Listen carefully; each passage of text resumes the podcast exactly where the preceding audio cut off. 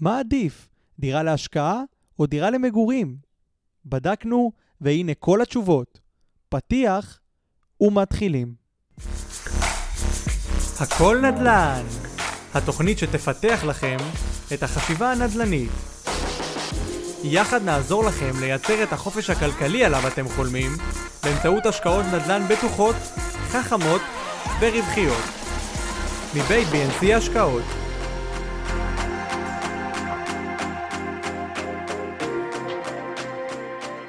טל, אתה רוצה להוביל, לספר קצת לאנשים מה הולך להיות לנו היום? אה, כן, כן, כן, לגמרי, לגמרי, לגמרי. אה, קודם כל, ערב טוב לכולם, שינינו את השעה של יום שלישי, אז לכל מי ששאל היום אה, בעמוד, מי שצופה בנו בעמוד של BNC הראשי, שינינו את השעה כל יום שלישי מעכשיו בשעה שמונה וחצי בערב, עלינו במיוחד גם דקה-שתיים לפני, לתת לאנשים ככה לראות שאנחנו בלייב. וכל מי שבקבוצה הסגורה, אני אישית התגעגעתי, אז ערב טוב לכולם, כיף אה, להיות פה שוב, אחרי הפסקה קצרה. מעכשיו, לא משנה איפה אתם צופים בנו, לא משנה באיזה ערוץ, יוטיוב, פייסבוק, אינסטגרם וכולי, באיזה קבוצה, חברים, ימי שלישי, שמונה וחצי בערב, שינינו את השעה בעקבות האתגר שעשינו של השבועיים, ראינו איזה נוח זה לאנשים בשעה שמונה וחצי, לנו קצת פחות, אבל לא נורא. אז שמונה וחצי בערב, אנחנו נשמח מאוד אה, שכולכם תצטרפו, תצטרפו לקבוצת אה, אה, פייסבוק הסגורה שלנו כדי להיות מעודכנים, ונשלח לכם עכשיו, אליאור ישלח לכם בתגובות קישור לקבוצות וואטסאפ, יש לנו מספר קבוצות וואטסאפ סגורות, שאנחנו, הן קבוצות לא פעילות, בסדר? רק המנהלים יכולים להגיב, רק אנחנו, זה רק לשלוח לכם תזכורות שאנחנו עולים ללייבים ווובינארים וכנסים ואירועים מיוחדים. והשקעות וכולי. אז שמונה וחצי בערב, שלישי, אה, הלייב השבועי, פעם ראשונה בשעה שמונה וחצי, אחרי שנתיים שאנחנו עושים אותו בחמש, שנה, לא יודע כמה זמן, שנה ומשהו, אה, והערב נלך על משהו מאוד basic, ותכף תבינו גם למה אני ואליאור פה ביחד. אנחנו לא עושים בדרך כלל את הלייבים ביחד, בימי שלישי. בכלל, אני לא חושב שאנחנו כבר עושים כמעט דברים ביחד, הוא כבר זנח אותי. נשבר לי פה הפלאפון. אז הערב חוזרים טיפה ל basic. מה עדיף לקנות? דירה להשקעה או דירה למגורים? זה הלייב שאנחנו... את הוואטסאפ השולחני שלך. כן, כן, סגרתי. זה, זה הלייב שאנחנו הולכים לדבר עליו הערב. היום נעשה את זה גם קצת יותר קשה, קצת יותר מסובך, קצת יותר מורכב. האם בכלל, עזבו רגע בהשוואה, אם צריך לקנות דירה למגורים או דירה להשקעה, מה יותר טוב? האם בכלל אנחנו נמצאים במצב של לקנות דירה למגורים זה משהו שהוא נכון, כן או לא. ו...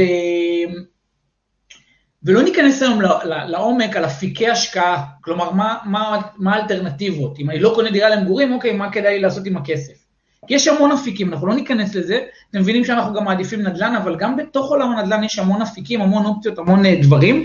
אז היום אנחנו בוויכוח הנצחי, ואין שבוע, חברים, אין שבוע שאני לא רואה פוסט בקבוצות אה, אה, פייסבוק הגדולות של נדל"ן, ואנשים שואלים אותנו המון פעמים, מה עדיף, דירה למגורים, דירה להשקעה? כדאי לי לקנות או לא? יש לי 300 אלף שקל, מה אני עושה עכשיו? קונה דירה עם אה, מיליון 400 משכנתה ומשתעבד לכל החיים, או יוצא להשקעות?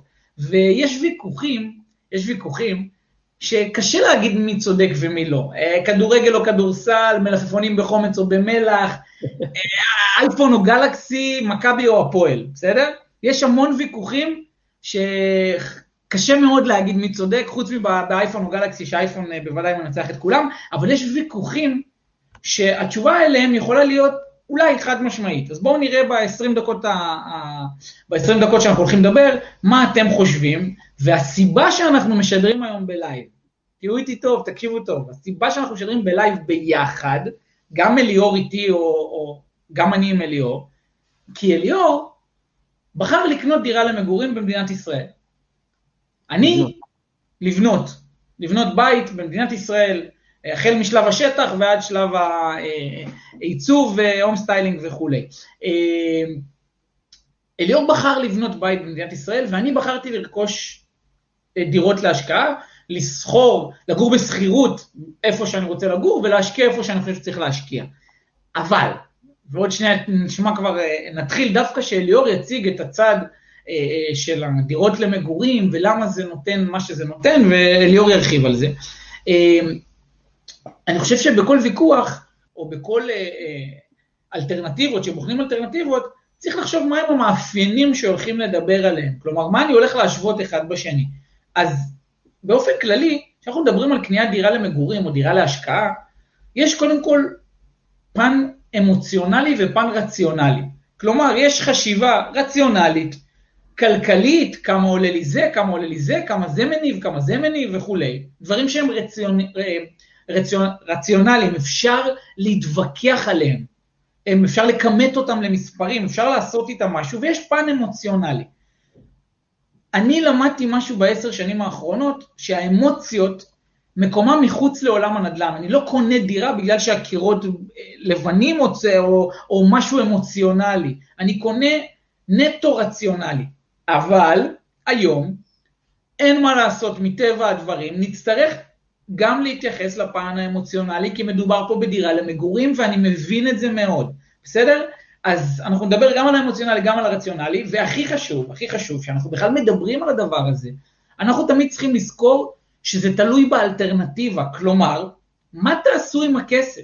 אם יושב מישהו ועוד 20 דקות, חצי שעה צופה בנו ואומר, רגע, טל, אליאור, אני השקעות לא עושה, לא משנה למה, לא משנה מה יקרה, לא משנה, לא משנה, הכסף שלי שוכב בבנק, האופציה היחידה שיש לי זה לקנות דירה למגורים, אז בוודאי שתקנה דירה למגורים. אבל תמיד מה האלטרנטיבה? מה אתה יכול לעשות עם הכסף אם לא תקנה דירה למגורים? האם הכסף יושב בבנק? האם הוא יושב במקם, פקם? האם הוא מושקע בשוק ההון, בנדל"ן? מה תעשו איתו במקום?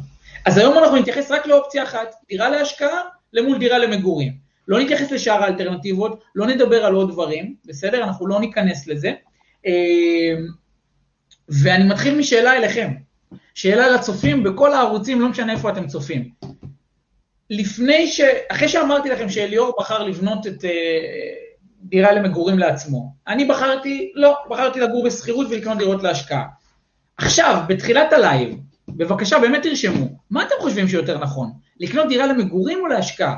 מה אתם חושבים ולמה? במשפט, למה? מה המשמעות? איך אתם מסתכלים על זה? ובינתיים שאתם עונים, לפני שאני נותן לאליאור את זכות הדיבור, אה, מעביר אליו את השרביט לדבר ולהציג את הצד של קניית דירה למגורים או בניית בית, אני רוצה שנתחיל מכמה נתונים, ממש ממש פחות מדקה.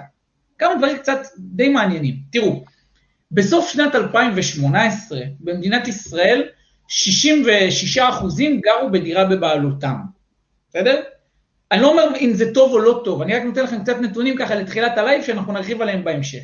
דרך אגב, אם תסתכלו 15-20 שנה קודם לכן, האחוז הזה בבעלות היה מעל 70. בסדר? היו תקופות שהוא גם היה נושק ל-75. אז, אה, אז, אז זה, זה נתון אחד, בסדר? כלומר, יותר משליש מהאנשים היום במדינת ישראל גרים בשכירות, בעבר זה היה מתחת ל-30 אחוז. עכשיו, אם תיקחו המון מקומות באירופה, בארצות הברית, מקומות uh, ספציפיים, ששם התרבות היא קצת שונה. לא, אין את, ה, את הדבר הזה שכתחו לנו לתוך המוח, דירה למגורים זה אה, ביטחון, אה, מגורים זה הדבר הכי חשוב, תקנה בית, תכף נרחיב על עוד בהמשך, אבל שם יש הרבה מקומות שזה 50-50 או 60-40 לטובת בעלות ופחות מזה. כלומר, חצי מהאנשים גרים בשכירות, וזה בסדר. עכשיו, בואו ניקח את זה עוד צעד אחד קדימה, עוד שנייה אחת בנתונים. העלייה של מחירי הדיור בשנים האחרונות, בעשר, חמש עשרה שנים האחרונות, לא משנה כמה זמן אתם מסתכלים, בעשר שנים האחרונות, שיותר נכון להגיד, הביאה למצב שקשה מאוד לקנות דירה למגורים, בטח בכל אזור גוש דן. אפילו יותר מזה, אפילו קצת מחוצה לו בחלק מהמקומות. השאלה שאנחנו צריכים לשאול את עצמנו, היא מה עושים אותם אנשים שגרים בשכירות? כלומר, האם הם גרים בשכירות אבל הכסף שלהם עובד, או שהם לא מסיימים את החודש? האם הם גרים בשכירות והם רצים ממשכורת למשכורת מבלי להיכנס לעולם ההשקעות, ואז אין בזה שום היגיון, אני מסכים, אני מסכים איתכם מראש, או שהם עושים דברים אחרים כדי להגדיל את ההון העצמי, להתחיל לחשוב איך מגיעים לבית, איך מגיעים להשקעות, איך מרימים את רמת החיים. והבעיה לדעתי היא אחת האמונות והמחשבות שהשתילו לנו בראש. בסדר? לפחות השתילו אותה לי. תכף נעבור על כל התגובות שלכם, כיף שאתם מגיבים, תודה. אה, שהשתילו לנו בראש, לפחות לי. תלמד, תעשה תואר, תתחתן, תעבוד קשה, תחסוך כסף, תקנה בית, ואולי, אולי, אולי שתהיה מבוגר, אולי יהיה לך משהו. יודע, אני בכוונה, אני אומר את זה בצורה קיצונית, כי חבר'ה, זה מה שהשתילו לנו בראש, ככה חונכנו, ככה גדלנו. וזה לא המחשבה של כולם. יש אנשים שזה לא המחשבה שלהם. עשירי העולם לא חושבים ככה. עכשיו, המחשבה הזאת הייתה רלוונטית לסבים ולסבתות שלנו. למה? בסדר? בקצרה מאוד. הם היו בריבות, ב, ב, בסביבות ריבית שונות לחלוטין. הם היו בעולם שונה לחלוטין, מצב כלכלי שונה לחלוטין, מחירי דירות שונים לחלוטין. וכמה אבסורד זה, תבינו כמה אבסורד זה, בסדר? בואו נסתכל על כמה משכורות צריך לקנות דירה, כמה משכורות צריך כדי לקנות דירה במדינת ישראל, כמה היום וכמה היה בתקופה של הסבים והסבתות שלנו.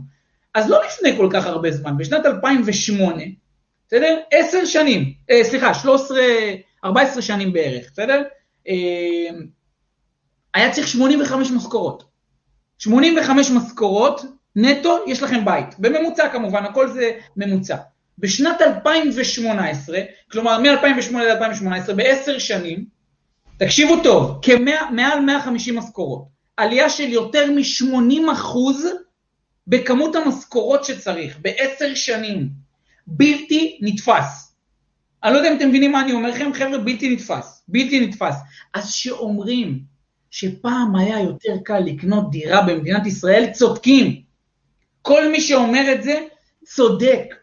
ושלא יגידו שפעם עבדו קשה, והיה דור שחסכו יותר כספים. חבר'ה, ב-2008, ב-2008, 85 משכורות, ב-2018 למעלה מ-150, יותר מ-80 אחוז עלייה. תבינו את הטירוף הזה, המשכורות לא עלו ב-80 אחוז בעשר שנים, הם גם לא עלו ב-40 אחוז. כלומר, יותר קשה לקנות דירה במדינת ישראל. וכל זה זה רק הקדמה. אז מה עושים חברים? מה עושים? ברצינות. המשכורות לא עלו בהתאם, הכמות משכורות שצריך כדי לרכוש דירה עלו ביותר מ-80% בעשר שנים. הסבים והסבתות שלנו היו שמים כסף בבנק ומרוויחים ריבית של 8, 10 ולפעמים גם יותר מזה. מה הפתרון? להגיד פעם היה קל, היום המדינה חרא, אין מה לעשות? ברור שלא. אנחנו לא יכולים להשפיע על הפעולות של המדינה, אנחנו יכולים להשפיע רק על הפעולות שלנו. בסדר? מי שהיה איתנו באתגר, הראינו לכם את רן, הראינו לכם משקיעים שלנו, הראינו לכם את המשקיע שניצל אותנו במרכאות. מישהו שהוא מאוד קרוב אלינו, כל מטרתו בעולם הייתה לקנות דירה. הוא השתמש בכסף שלו, הגדיל את ההון העצמי וקנה דירה בצורה נכונה.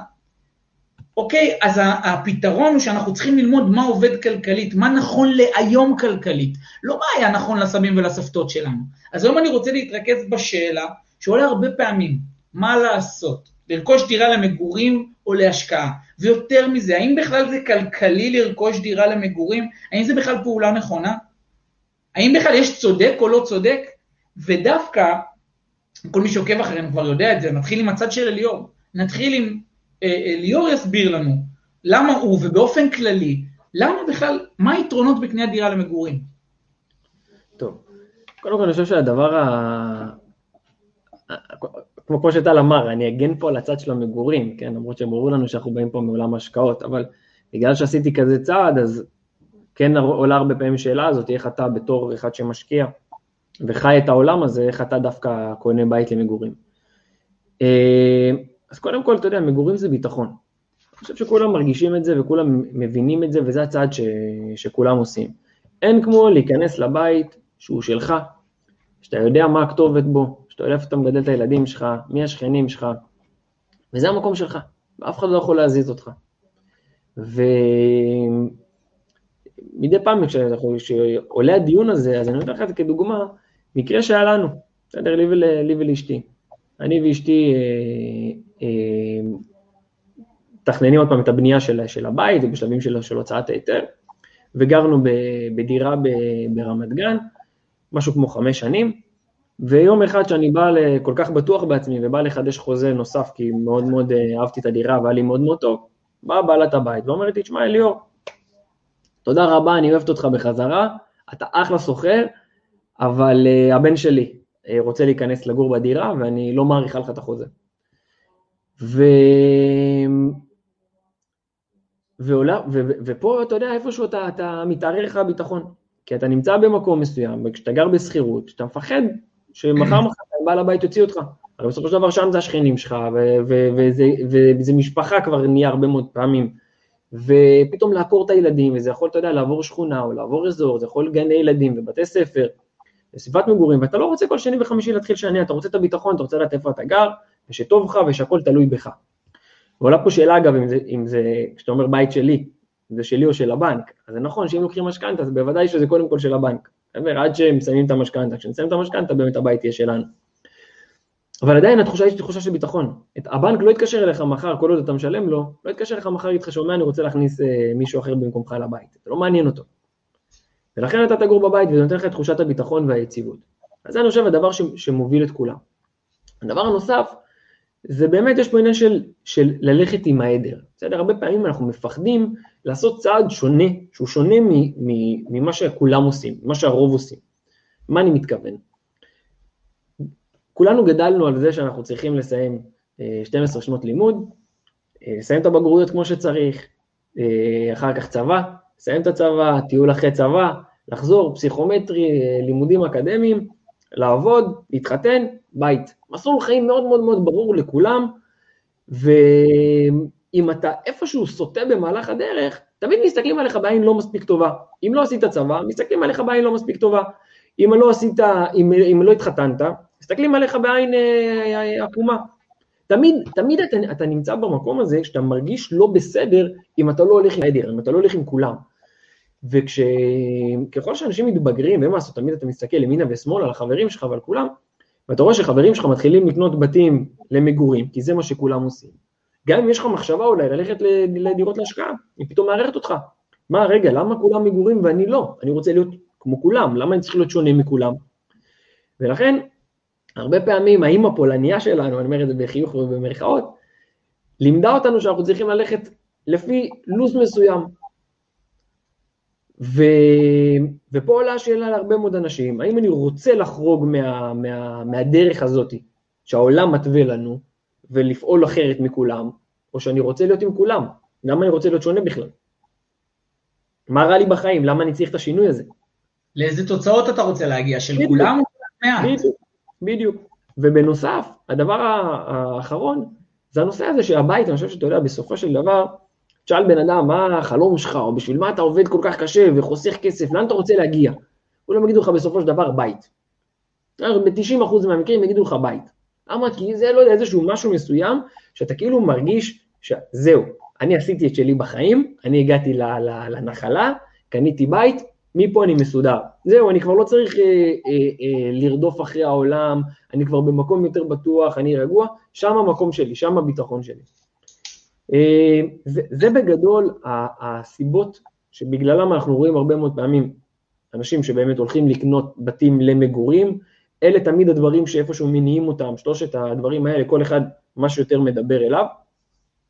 עוד מעט אני, אני אתן בסוף את הסיבה שלי האישית, בסדר? אני, ברשותך, אני אשמור את זה לסוף קצת, טיפה נשאיר את ג'וס לצופים, אבל... אז בעצם, אה, אתה, בעצם אתה אומר, אתה אומר, כשאתה רוכש דירה למגורים, אתה ישר מרגיש תחושת ביטחון, שקט, מקום קבוע, לא חושב על מעברים, אתה שולט בעתיד שלך, כל עוד תשלם את המשכנתה, אתה בבית הזה, אה, אתה לא צד, תלוי בצד ג' שהוא בעל דירה, בוא נגיד, בעצם יש פה המון... אה, המון... אתה תעשה בבית שלך מה שאתה רוצה, תשפץ אותו, תבנה אותו, תצבע אותו, מה שאתה רוצה תעשה בבית שלך, אף בעל דירה לא יכול להגיד לך מה לעשות. אוקיי, אז, אז אלה בעצם היתרונות מ, מ, שכרגע אנחנו מדברים עליהם, שהם המון פן פסיכולוגי והמון אה, אה, אה, מחשבות שאני בהחלט מבין אותן, ואני בהחלט מבין את המחשבה הזאת, אבל שנייה רגע, בואו כאילו, בואו נסתכל על זה עוד צעד אחד קדימה. מה החיסרון בקניית דירה למגורים? ודרך אגב, אני רוצה שתדעו, אני תכף הולך להראות לכם דוגמה מהיום, בסדר? הולך, היום נכנסתי ליד שתיים, אני רוצה להראות לכם דוגמה, שמבחינה רציונלית, אני רוצה שאחרי שאני אגיד את הדוגמה הזאת, אתם תגידו לי מה התשובה שאתם חושבים, רק מבחינה רציונלית, בסדר? אני אתן לכם דוגמה, גם לא רק זה, איך רמת החיים שלנו נשפט, מושפעת מההחלטה הזאת לכל המשך החיים בצורה שהיא היא, היא לא תיאמן, בסדר? מה החיסרון בקניית דירה למגורים? דיברנו על היתרונות, בסדר? קודם כל, רוב האנשים שקונים דירה למגורים, רמת השיעבוד שהם נכנסים אליה, בסדר? משכנתאות, הלוואות משלימות, הרבה אנשים נסחפים בשיפוצים וכולי, בבנייה, הם לוקחים משכנתאות מאוד מאוד מאוד יקרות וגדולות, דוחפים את רמת החיים שלהם למטה בצורה קיצונית. תכף אתן דוגמה ונסביר את זה. ו, וזה מה שמביא הרבה אנשים למצב של אני לא גומר את החודש. שאתה מגיע לרמות מינוף כאלה, ורוב האנשים לא קונים את הבית שהם באמת מסוגלים כלכלית. אין להם שתי מיליון בכיס הם מביאים את המינימום, את ה-25% הון עצמי, ובדרך כלל עוד לפעמים עם, עם, עם כל מיני דרכים פחות, ואז הם באמת נכנסים למינוף מאוד מאוד גבוה שמוריד להם את רמת החיים, בסדר? עכשיו, אנשים שוכחים, ופה אני רוצה שתהיו מרוכזים איתי, ו- ואנשים שוכחים מה קורה לצערי לחלק גדול מאוד מהאוכלוסייה שגם לא לוקח משכנתה, אה, לוקח כמו רוב האנשים משכנתה נקרא לזה. בסדר? מה קורה? הוא לוקח משכנתה, שבמשכנתאות האלה, אה, רוב אנשים לא שמים לב, בשנים הראשונות אתה מחזיר בעיקר את הקרן. בסדר? לוקחים משכנתה בצורת שפיצר, לא נרחיב על זה עכשיו, בשנים הראשונות אתה מחזיר בעיקר את הקרן.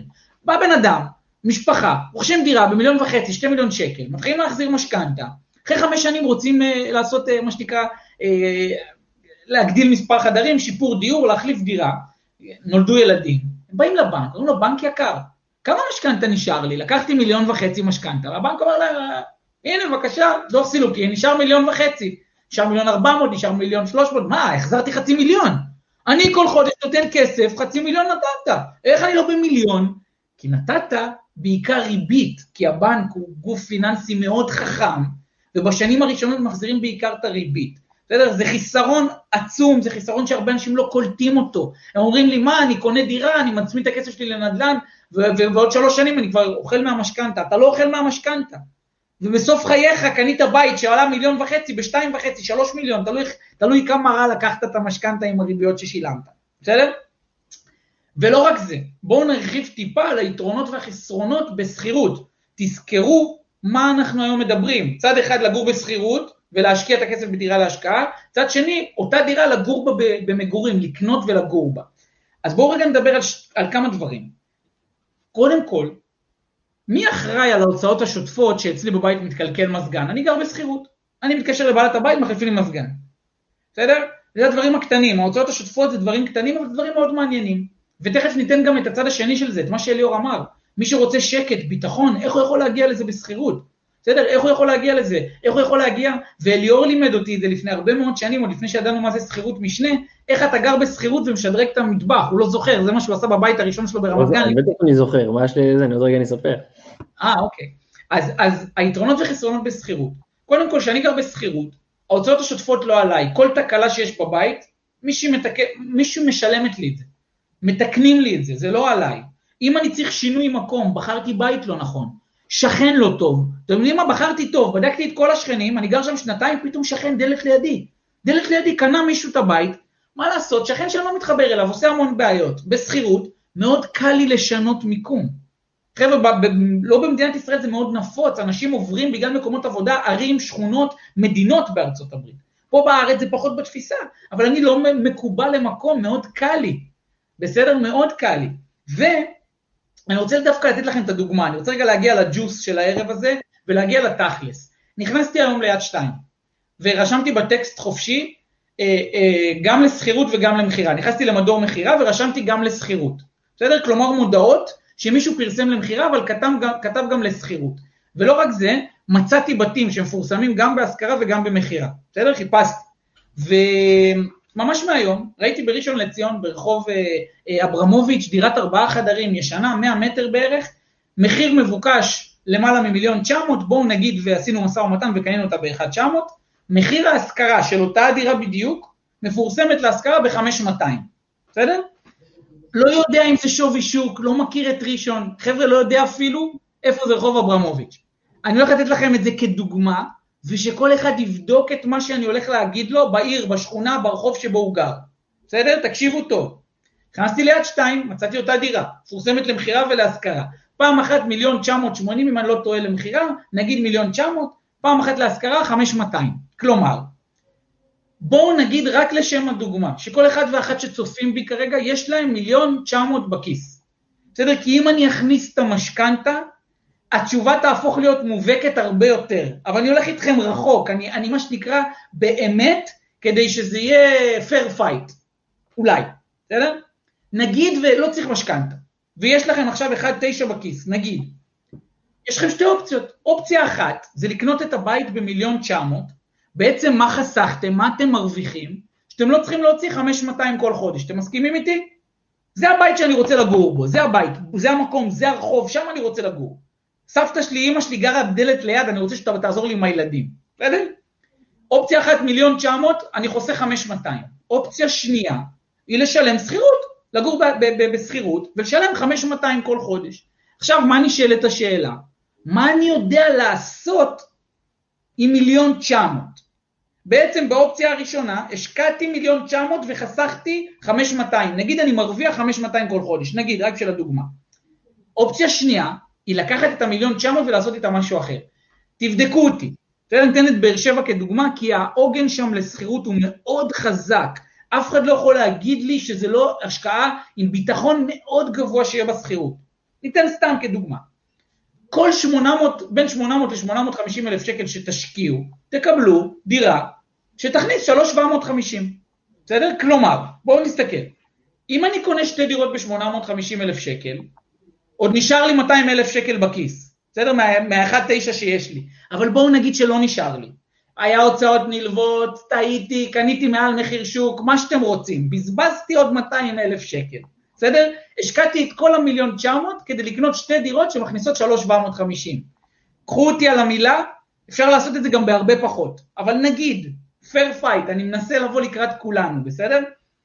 כלומר, באופציה שאני גר בשכירות, אני משלם 5,200 כל חודש, עם ה-1.9 קניתי שתי דירות, זה יכול להיות בחיפה, זה יכול להיות בבאר שבע, זה יכול להיות אחת ואחת, מה שאתם רוצים. זה יכול להיות השקעות מעבר לים, מה שבא לכם. בשביל שיהיה קל, קניתי שתי דירות ב-850 כל אחת, או יותר, בסדר? נגיד בכל המיליון 900, ואני מקבל 3,750 כפול 2. כלומר, מכניס 7.5 ומוציא 5,200. חבר'ה, תקשיבו מה אני אומר לכם. אותה דירה מפורסמת היום ביד שתיים למכירה ולהשכרה. באופציה שאני גר בשכירות, עם אותו כסף, אני מכניס שבע וחצי אלף שקל, אני מצטער שאני מתעכב על זה. העליתי את רמת החיים שלי ב-2,300 שקל כל חודש. כל חודש.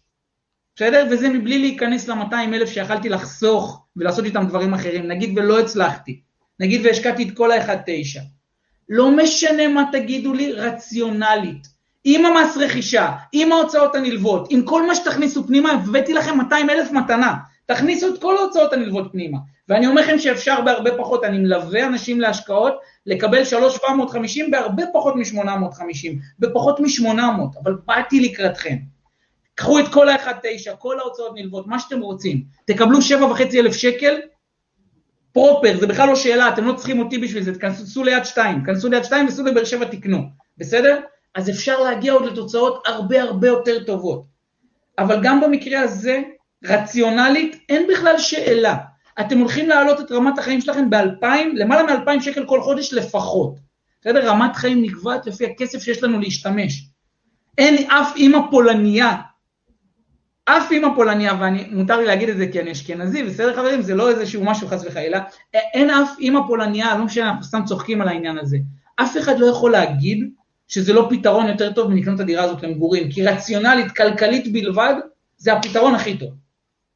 אז אולי עכשיו נחזיר את רשות הדיבור לאליאור, אחרי שאני הבאתי דוגמה חותכת ללמה אני החלטתי לפעול ככה, ואנחנו סתם צוחקים, אתם יודעים ששנינו מסכימים על זה כלכלית, אבל כמו שאליאור אמר, יש עוד הרבה דברים שהשפיעו על ההחלטה שלו, והוא כבר עשה את מה שהוא צריך לפני זה כלכלית. סליחה שאני גם עונה בשבילך, אליאור. אוקיי, אז קודם כל רגע לפני שאני אענה על, על הקטע הזה, נגעת באמת בפן הרציונלי, בסדר? כלומר, אני חושב שכולם היום פה הבינו שבסופו של דבר, אה, אם אתם רוצים לגור באזור שלכם, לכו תגורו בשכירות. כלומר, באותה דוג, אה, דוגמה שנתת בראשון, התשואה באזור הזה, ככה תוך כדי זה עשיתי חישוב, יצא שלוש שתיים. כלומר, אם אנחנו יודעים ללכת להשקיע את הכסף בכל מקום אחר, תמשיך אותי. מרוב, מרוב שאליאור יודע, הדלקתי לו עוד פעם את הנורה על מה הוא עשה עם הבית למגורים, תראו מה קרה. אם אתה יודע להשקיע את, המק... את הכסף שלך במקום אחר שיודע לתת יותר משלוש שתיים, אז אתה בטוח, אתה, אתה בטוח תרוויח יותר כסף שישמש אותך לטובת התזרים החודשי ולשפר את איכות החיים שלך. אמ, עכשיו יש פה באמת את העניין האמוציונלי, בסדר? אחד זה העניין של, של הביטחון, אז אפשר לפתור את זה באמת על ידי חוזים ארוכי טווח, בעלי דירות ישמחו לעשות את זה, אנחנו הרבה פעמים אה, אנחנו עשינו את זה במהלך החיים שלנו כששוכרים דירות, בעצם עם בעלי הדירות, עם כל מיני אופציות שיש לנו, כדי שאנחנו נוכל להמשיך, ואם טוב לנו, ואם הבעל הבית הוא טוב לנו, ואם האזור טוב לי, אז מעולה, אנחנו ממשיכים עם, ה, עם, ה, עם הקצב הזה וממשיכים לגור בדירה עד שיגמרו האופציות או עד שבאמת יוציאו אותנו, וגם בדירה שיצאתי ממנה בסופו של דבר זה היה אחרי יחסית הרבה מאוד שנים. אמ, ואני חייב רגע משהו לגבי, ה, לגבי הבית, בסדר? הרבה פעמים אנחנו מגיעים לדירות, ואני אתן לכם פה איזשהו טיפ שאולי טיפה אנחנו סוטים מה, מהנושא, אבל העלינו את זה מקודם, וים כתב גם שהוא ישמח לשמוע, אז אני, אני, אני חוזר לזה. הרבה פעמים אנחנו מגיעים לדירות להשכרה, שמה לעשות, לא תמיד אה, אה, אנחנו אוהבים את הטעם שלהם. אני אותה דירה ברמת גן שאני שכרתי, הגעתי לדירה, מאוד מאוד אהבתי את הדירה, הייתה מרווחת מאוד, גדולה, התאימה לנו כזוג צעיר, בדיוק. רק מה, היה לה מטבח מזעזע. בצבע ירוק, מחריד, כל פעם שאני נכנסתי למטבח, לא, לא, לא, הוא לא, לא עושה חשק לבשל בכלל, בסדר? לא עושה חשק להיות שם. באתי לבעלת הדירה כשנכנסנו לדירה, אמרתי לה, תקשיבי, המטבח שלך לא יפה, עבר מן העולם, פסה, הוא כבר, הוא כבר מיושן, בואי נעשה דיל אחר, בסדר? אני לוקח על עצמי, בסדר? לשדרג את המטבח. בתמורה לזה, תנו לי בעלות, לא מרוויח על זה כסף, לא כלום, בעלות של מה שעולה לי לשדרג את המטבח, תני לי חודשי שכירות חינם. מה יוצא? בעצם בעלת הבית לא צריכה עכשיו להוציא כסף מהכיס, היא לא צריכה פתאום, אה, או צריכה לדבר עם בעלי מקצוע אה, עניינים, אנחנו שדרגנו לה את המטבח, עשינו מטבח חדש לגמרי, בגדול, אמנם שילמתי את זה בפעם אחת, אבל זה גם ככה קוזז לי מדמי השכירות, פחות קריטי. ואני כל, כל שאר השנים חייתי בדירה שכיף לי להיות במטבח, שאני נהנה מזה. ואז שאנחנו סיפרנו, שסיפרתי את הטיפ הזה אצל החבר'ה שלי, כבר כל שאר החברים שלנו לקחו את הטיפ הזה ועשו את זה, עידן, דניאל, איתי, לא משנה, כל אחד מהם לקח את זה, אחד דיבר עם בעל הבית, סגר איתו לעשות פרקט, השני לקח, אה, אה, עשה שיפוץ קומפלט לבית שהיה מאוד מאוד ישן. מה שקורה זה שבעלי הבתים נהנים מהעלאת שווי הנכס, כי הנכס שלהם משופץ יותר ושווה יותר. הרבה פעמים כשאתם מדברים איתם בחודשי שכירות, קל יותר לספוג את זה. כבר בעל הדירה בא ואומר, אוקיי, אני מוכן לספוג חודש, חודשיים, לא משנה, שלושה חודשים בלי שכירות, בתמורה לזה, יש לי בית משופץ, יש לי בית שעכשיו עבר איזושהי השבחה מסוימת. אז זה עוד משהו שככה איזשהו טיפ בשבילכם, אם אתם שוכרי דירות, אל תפחדו להציע את זה לבעלי הבתים, שאתם תעשו את השדרוג עבור הבית, אתם תראו שבהרבה מאוד מהמקרים בעלי הבתים יסכימו, ואיך אמתי אומרת, את הלא כבר יש לך, אין לך מה להפסיד. אז אני, אז, אז, אז ניסיתי וזה הצליח. אז זה בנוגע ל, ל, אה, אה, לשדרוג. עכשיו, בנוגע לפן שלי, בסדר? למה אני בסופו של דבר בחרתי אה, לבנות בית? אליאור, אולי שנייה לפני זה נתייחס לכמה שאלות מאוד חשובות שנגעו מקודם לדוגמה. אני... לפני שאתה אומר את החלק שלך, חברים, לכל מי שדיבר על הוצאות נלוות בדוגמה שקונים שתי דירות להשקעה, ומס רכישה, ועלויות תחזוקה, וגם מישהו רשם פה משהו מאוד חשוב, שאני היום רציתי לשמור את זה מאוד פשוט, לא להתייחס למיסים על שכירויות, ולא להתייחס לאופציות אחרות. אז אני אענה תשובה מאוד כוללנית, בסדר? מאוד כוללנית. אמרתי לכם, אתם לא צריכים את כל המיליון 900 כדי לקבל את השבע ומשהו אלף שקל שכירות, שבע וחצי, שמונה אלף שקל. אמרתי לכם, לקחתי המון דברים לטובת הסיטואציה, כלומר, השארתי עוד 200 אלף שקל לכל המס רכישה, הוצאות נלוות ומה שאתם רוצים, אתם לא תגיעו לזה. אמרתי לכם גם לפני, לא באמת צריך להגיע ל-800 אלף שקל, ולא רק זה, עוד משהו חשוב, אנחנו לא ממליצים לקנות שתי דירות ככה. כלומר, אם מישהו היה בא אלינו עם ה-1.9, הייתי ממליץ לו לעשות משהו אחר, כדי להימנע מהרבה מיסים על שכירויות וכולי. אבל אני מבטיח לכם, ומי שרוצה דוגמאות, מי שבקבוצה הסגורה ראה דוגמאות, ומי שרוצה אנחנו נמצא פתרון איך לשתף אותו בהם. יש דרכים יותר טובות לעשות פיזור של הכסף, ולהגיע להכנסה חודשית הרבה יותר גבוהה מהשבע וחצי. לכן שוב, רציונלית, כלכלית, תסמכו עליי ותחפשו באינטרנט ותראו המון דוגמאות, אין אופציה יותר טוב, האופציה לקנות דירה להשקעה היא הרבה יותר טובה, כל עוד אתה יודע להשקיע את הכסף ולקבל תשואה יותר גבוהה מהתשואה של הבית שאתה חושב לקנות דירה למגורים. כמו שאליאור אמר מקודם, זה מסכם את הכל. אם, בית ב, אם הבית בראשון עולה 1.9 והשכירות שלו שווה 5,200, תבדקו כמה תשואה זה. 5,200 כפול 12 חלקי 1.9 ותראו, שלוש ומשהו, אוקיי, יש מקום בארץ שאני יודע לעשות חמש, שש, יש מקום מעבר לים שאני יודע לעשות שמונה, עשר, שתים עשרה, חמש עשרה, אם כן, אין בכלל שאלה. ודבר אחרון, לפני שאליאור, אה, אה, ובזה נסיים, יגיד למה הוא קנה בית למגורים, ומתי ובאיזה שלב, ואז אולי תפיקו מזה הרבה. אה, אני עברתי דירה לא מזמן, כי רציתי גג או חצר, אז, ולא מרפסת קטנה. גרתי בבית לפני זה שש שנים. היה לי מראש חוזה שכירות שכל שנתיים, שנתיים, שנתיים, שנתיים, יש לי אופציה שלי כל שנתיים לחדש. ועשיתי בדיוק את מה שאליאור לימד אותי לפני הרבה שנים, ומה שאנחנו עושים בעסקאות שכירות משנה, בסדר? אז הביטחון, השקט, האפשרות להתאים את הדירה אליך, יכולה לקרות גם בשכירות, ומעבר לים זה נפוץ פי כמה פה בארץ. אז אם תעבדו חכם, אתם יכולים ליהנות מכל העולמות. אתם יכולים ליהנות מראש, מביטחון, הרבה שנים קדימה בבית אחד שהחוזה שכירות הוא ארוך טווח, מלעשות התאמות, שיפצורים, לפעמים זה גם דברים הרבה יותר גדולים מזה, כמו פרקט בכל הבית ומטבחים חדשים וכולי, ואת הכסף שלכם לשים במקום יותר טוב. תזכרו את זה, בסדר? רצנו מאוד מהר על לייב שיש בו המון עומק וניסינו לעשות אותו מאוד שטוח. אז כל השאלות על ההוצאות הנלוות וכולי, תאמינו לי חברים, תאמינו לי, עם כל המיסים והוצאות ודברים, יש כל כך הרבה יותר פתרונות טובים מלקנות דירה למגורים, לצערי במדינת ישראל נכון להיום. אמ, יש בה שאלה לגבי ה... איך, איך יודעים שבעל הבית, אמ, איך בעל הבית יכול לדעת שהסכום שאתה משפץ זה באמת הסכום אה, הנכון? קודם כל אפשר חשבוניות, אפשר אה, לסכם את זה באלף ואחד דברים, אתם יכולים להגדיר איזשהו סכום מסוים שמקובל על בעל הבית ואת היתרה, אם, אם היא חורגת אתם סופגים, אפשר, אפשר לסגור את זה באלף ואחד דרכים, תהיו יצירתיים. אה, טוב, אני, אענה על השאלה למה בסופו של דבר אני בחרתי כן לבנות בית למגורים. ואז נענה על שאלות שישארו אה, לסוף. אני, אני החלטתי ללכת על הצעד הזה אחרי שאנחנו היינו כבר מספיק שנים בתחום, כבר יצרנו לעצמנו מספיק נכסים מניבים, יצרנו לעצמנו איזשהו ביטחון כלכלי ש, שמתאים לנו, ואז יכולנו לעשות את הצעד הזה בצורה טובה יותר. כלומר, היה לי אפשרות או להמשיך לקחת את הכסף ולהמשיך לקנות נכסים מניבים, או לחילופין עכשיו להגשים איזשהו חלום. עכשיו, למה אני אומר להגשים חלום? אני נשוי לאדריכלית, אשתי אדריכלית, והחלום שלה זה בסופו של כל הימים, היא, היא מתכננת ומעצבת בתים לאנשים, ועשתה לנו לדוגמת המשרדים שלנו, ומגשימה חלומות לכל אחד, להרבה מאוד אנשים אחרים. ופה היא רוצה להגשים את החלום שלה, ואני איתה בדבר הזה. ואני, ואני אומר לכם את זה, לחלומות אין תמחור, אין כסף. אם יש לכם משהו מסוים שאתם רוצים להגשים אותו, הוא בעיניי שווה הכל. זה, זה בסופו של דבר דברים ש, שבשבילם אנחנו חיים. וזה החלום שלה ואני איתה בדבר הזה, אה, אה, אה, והחלום הזה יוגשם אוטוטו, ובסופו של דבר היא מתכננת ומעצבת את הבית הזה כמו שהיא רוצה את זה וכמו שהיא חולמת עליו מאז ומתמיד.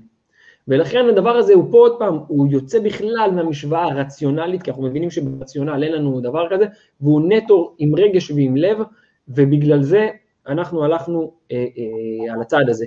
אבל זה גם זה, זה נבע אחרי שביססנו לעצמנו מספיק את, ה, את, ה, את הביטחון הכלכלי. כלומר, יש לנו גם נכסים מניבים, יש לנו את ה, גם כחברה, גם כפרטיים, יש לנו את המקומות שלנו שאנחנו יודעים שהם, אוקיי, סימנו עליהם וי, עכשיו עם האקסטרה, עם מה שנשאר, אנחנו יכולים להמשיך הלאה.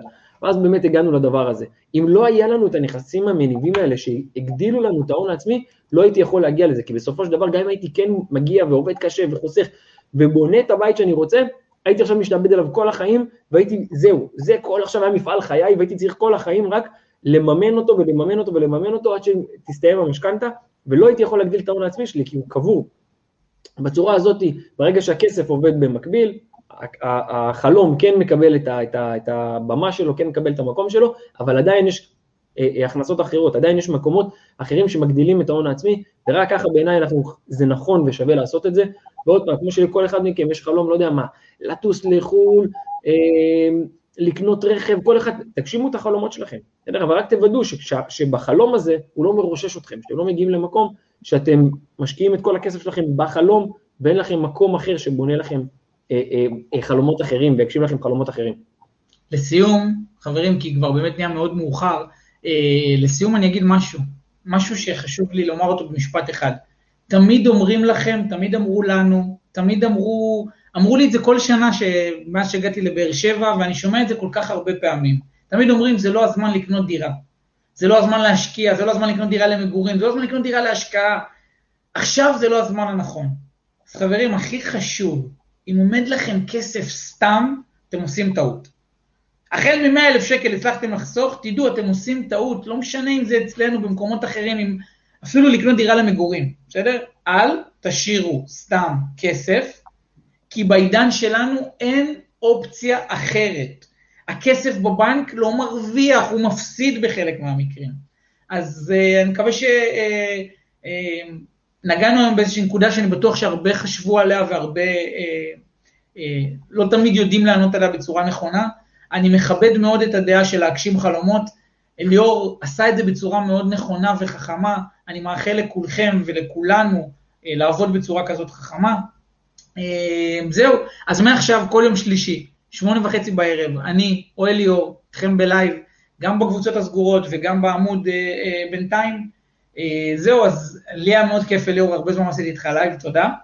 אה, אתה רוצה רגע לענות פה על שאלה האחרונה ששאלו פה? כן. יש פה שאלה לגבי, אה, מה דעתנו לגבי רכישת דירה בדמי מפתח. אני חושב שזה נושא שהוא אולי הוא שווה לייב בפני עצמו, אני לא ארחיב פה מה זה דמי מפתח ואני אכנס לזה. אני רק אגיד שבסופו של דבר צריך לקחת את כל הדברים בחשבון, אפשר לקנות דירות בדמי מפתח בסכומים מאוד מאוד טובים ואטרקטיביים, וגם אגב, לפנות את הדייר בצורה חכמה וחוקית, אם, אם יודעים לעבוד על זה, אבל אולי באמת נעשה על זה לייב אחר ב, ב, ב, בפעם אחרת, ונרחיב על כל הטיפים והדברים שיש לנו בנושא. בכלל, מי שרוצה לרשום לנו, חבר'ה, תרשמו נושאים שאתם רוצים שנדבר עליהם בלייב. וואלה. מה, מה, מה שאתם רוצים. קודם כל, אנחנו מאוד נשמח, ש, תגובה, share, אה, אה, תעשו לנו עוקב באינסטגרם, ביוטיוב, בפייסבוק, אה, תביאו עוד אנשים לקהילה שלנו, אנחנו מאוד נשמח, אנחנו פה בשביל לתת, ו, ו, ומי שרוצה גם שיבוא אלינו להשקעות כמובן, אה, אבל באמת, תרשמו בתגובות, נושאים שאתם רוצים שנדבר עליהם, אנחנו נכניס את זה ללו"ז של הלייבים ונעשה נושא, גם, נעשה לייב, גם על דמי מפתח, גם על דברים אחרים שתרצו, על הכל, בשמחה. נדל"ן, כסף, השקעות, התפתחות, מה שאתם רוצים. לילה טוב. ביי חברים, להתראות, לילה טוב, ניפגש שבוע הבא שמונה וחצי. נהנתם? תוכלו לשמוע את כל הפרקים ב Spotify, Apple Music ו Google Podcast. אל תשכחו לעשות לנו לייק בפייסבוק, BNC יזמות והשקעות נדל"ן, ובאינסטגרם, BNC קו תחתון Investments.